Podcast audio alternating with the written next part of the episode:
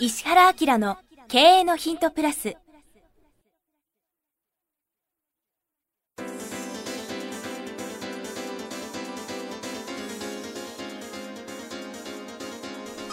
ポッドキャスト石原明の経営のヒントプラスは勝てるビジネスモデルや売れる仕組みの作り方。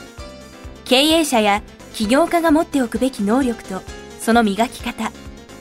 リーダーの育成や強い組織の作り方などについて経営コンサルタントの石原明がリスナーの皆様からのご質問に直接お答えする形でお伝えしていく番組です。企業を継続発展させるためのノウハウを提供する日本経営教育研究所がお届けいたします。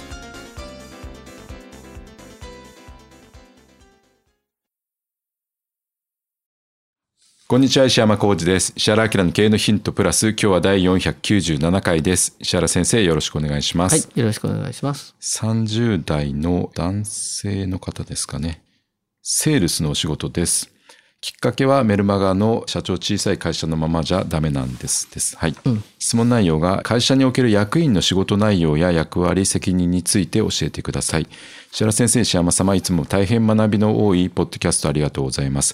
経営のヒントプラスをほぼ最初から毎週聞いて約9年近くになり、すごいね。これ9年やってんの俺。9年。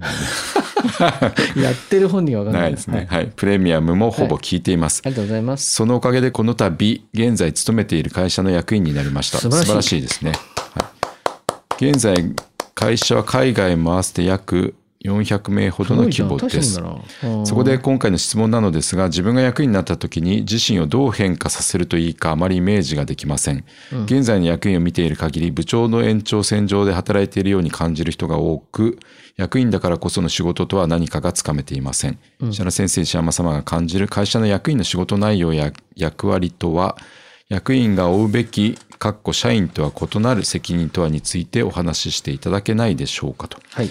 でまた合わせて今までに出会われた優秀な役員がどんな仕事をしていたかについて教えてもらうと幸いもらえると幸いです、最後にお礼ですがこの度の役員への昇進はこの経営のヒントプラスそしてプレミアムによる学びが非常に大きかったと感じています。日々の業務問題で目線が下がりそうなところにこの番組で毎週毎月トップレベルの情報をインプットしていただけるため高い視野を持ちながら仕事ができていると感じています。本当にありがとうございます。これからも引き続き聞いて学ばせていただきたいと思いますと。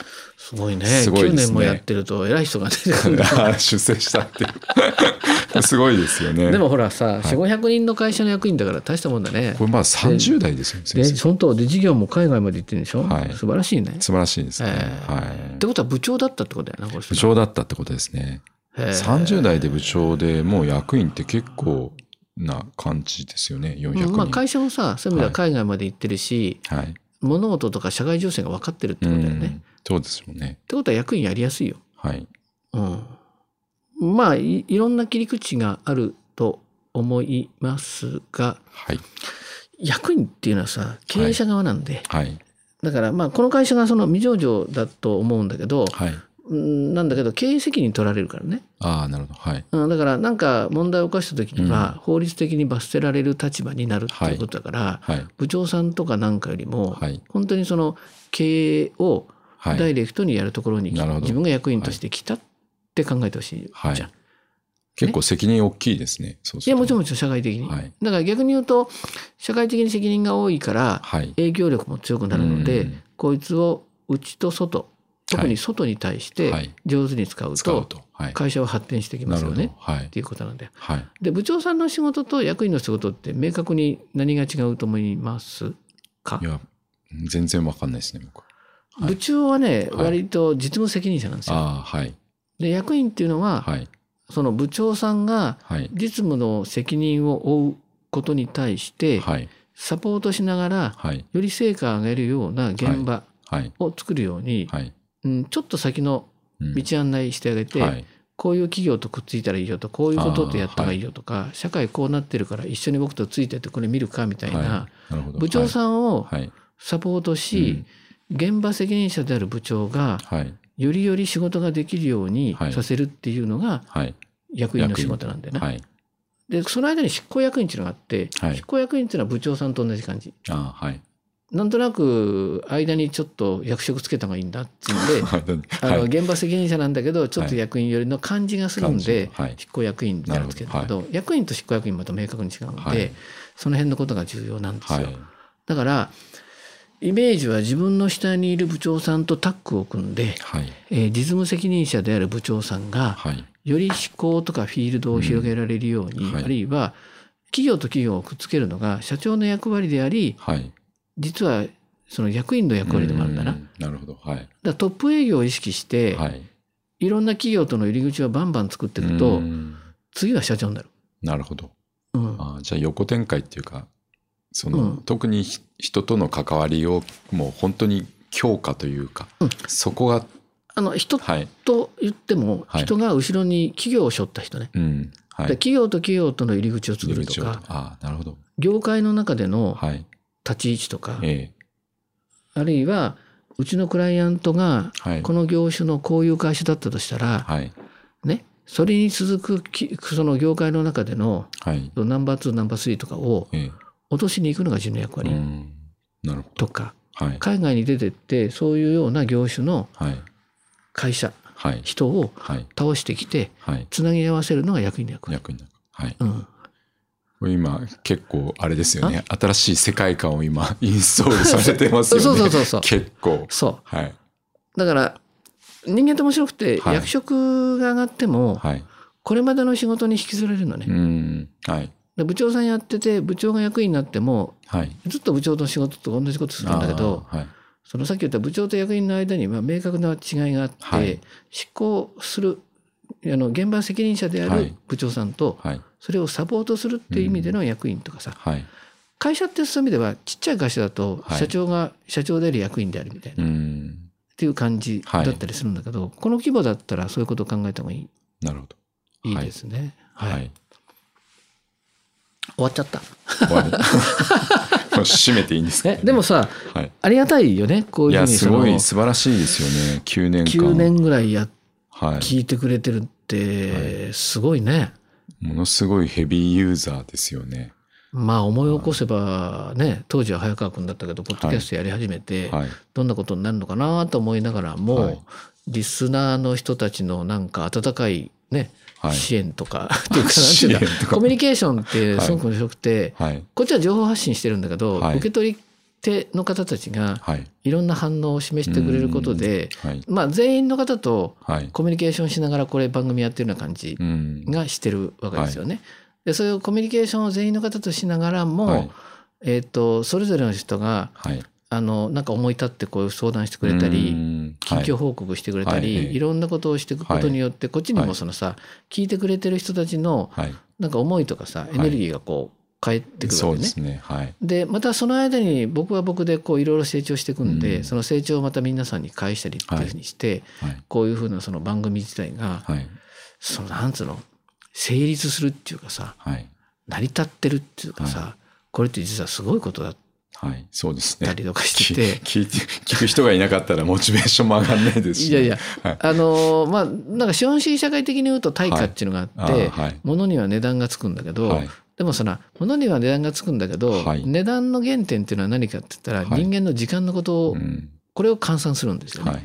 だから無料で配信してるけど、はい僕は何を受け取ってるかって言ったら、はい皆さんの人生の一部をこののうん。番組を聞くということに費やしてるということに対して対価をいただいてるみたいな感じ。あーなるほうんそうそう。時間をいただいてるってことですね。そうでもちろんこれはい有料番組があって、え世界でもポッドキャストで有料番組で生き延びてるって僕の番組しかないらえしいの、ああ、なるほど。うんはいだからありえないことが2連発でこう重なってたりするんだけど、はい。まあそれはそれでこの番組やりたいからっつってさはい。なかなか成立するもんじゃ。ないじゃない？思います。うん、しかもそれがその3年とか5年とか、はもうもはや9年ぐらいになって9て、年。はい。ここまで行くとはい。まあ成功曲線じゃないけど、はい。最小単位のところではい。ね、仕事の最小単位サービスの最小単位のところで人が喜んでくれて。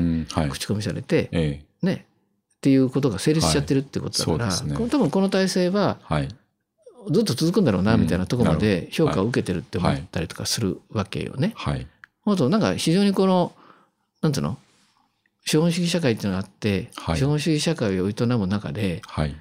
少しでもこうなんか役に立っているところにはい。位置づけされていて、は なんか喜ばれてるかさ、はい評価を得てるっていうことに関してははい。すごいありがたいと思はいいますよね、はいっていう感じですよね。はい。うん、なんでまあありがたいなと思いますけど、はいところで今回のはい。有料版は有料版、はい。なかなかまたちょっとこう初めどこに向かっていくか分かんない話から タイトルがなんだっけ、メディアでは語られない中国最新事情っていうことですね。うんはこれ面白かったねアメリカ型のインターネットのはいそのイメージと、い。はい。その実はその超合理的に考える中国人のはい。インターネットに対する理解度っていうのが、はいアメリカは国家戦略的にインターネットでもって世界はいをの経済を席巻しようと思いながら、大プロモーションしながらね、はい。みんなをこうイメージこう端化にかけるみたいなねはい。流行させちゃったと。えでいまだにその流行とか端化からなんかこう目覚めてないで、はいインターネットを標榜しているえはい。EU はじめ、えー、とアメリカはじめ、はい。日本とかなんだけど、まあそんなこと全く意に介さないはい。超合理的なええ中国人がはい。ねあ使えるんだったら何でも使えおうぜって言いながら、はい。現実をさらに加速してるっていうような話をね、はいまあ、ちょっとこう分かりやすく説明して、そうですね。まあ、今度僕中国ツアー行くからね、ええはいいう話でそのはいツアー行く前にちょっと話して、はい現実行ったらもっとこんなだったみたいなことを話できたらいいなと思ったりとかしてますけど、はい。だいたい有料版はそのタイトルに沿いながらタイトルを逸脱しながらも 最後調整して戻る。示唆に富んだはい。未来を読み解く上でも、そうですよね。うんあのはい。ポッドキャストでもどうしてもさ Q&A だから、はい。Q に対して A を答えてるんでうんだんだんストレスが溜まってきたんだよね。それでいや俺も言いたいよみたいな。はい。できっかけは何かって言ったら、はい。い、つも Q&A で答えてるけど、石原先生そのものはどんなことを考えている人なんですか？みたいなことになって、はいええ。あと僕もせ,、っかく皆さんは若い方中心に聞いてくれるんで、はい。本当は僕はこういうことを喋りたいんだよっていうのをん。まあ、40分ぐらい、はい。メインまだ45分とかね。はい。で10分ぐらいではい。今ちょっと面白い注目の企業とか、うんあるおすすめ本とかねええそんな感じで1時間番組で1回ダウンロードすると3400円かな？はい。年会費制で3万円なんだけど、はい相当な数のねはい。リスナーの方うがん次は何喋るかもう決まってないのにはい。年間登録してくれるっていうね恐ろしいこの史実があったりとかするんだけどね。はい。今回中国版すごいでも楽しかったですよね。あのいやあんなこと考えて僕が仕事してるとか、はい。こんな読み解き方をネットとリアルに対してしてるって思ってないでしょうね。と思うしはい。実はあの番組の中で言ってないけどはい。俺めっちゃ中国人寄りなんよ。あ、そうなんですね。ネットとリアルを最初から融合させたあおっしゃってましたね。区別がないところではい普通にやってたから、はい。中国の人の方が俺より遅れてんだよね。あ確かに。10 15年ぐらい遅れてます、何何やってんだみたいな感じでさ、だからそのネットが入ってきた時にもしかしたら今のようなことをはい。はい。言葉じゃないけど体感で感じてた感じでうん世の中が俺についてきてるよなみたいなさ、うんはい。もうちょっと早くから僕なんか下に飛んだこと言ってりゃさはい。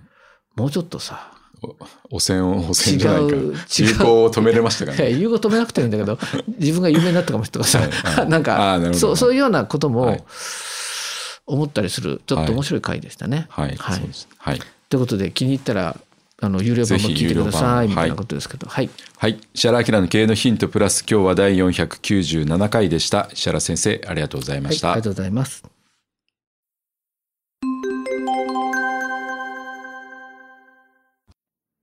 番組よりお知らせがございます。当番組は第1回より無料で公開しておりますが、番組回数の増加により、ポッドキャストの登録数の上限に達したため、iTunes やポッドキャストアプリで、すべての回をお聞きいただくことができなくなっております。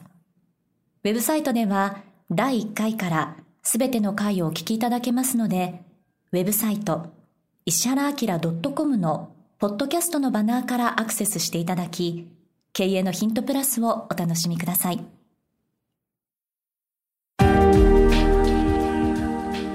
今日のポッドキャストはいかがでしたか？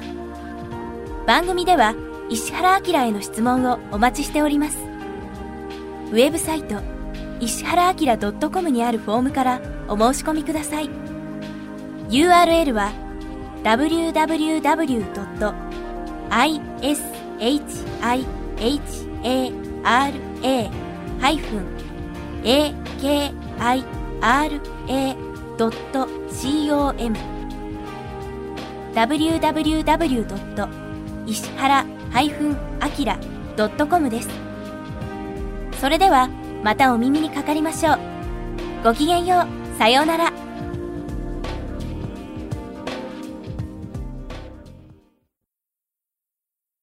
この番組は、提供、日本経営教育研究所、ナレーション、岩山千尋によりお送りいたしました。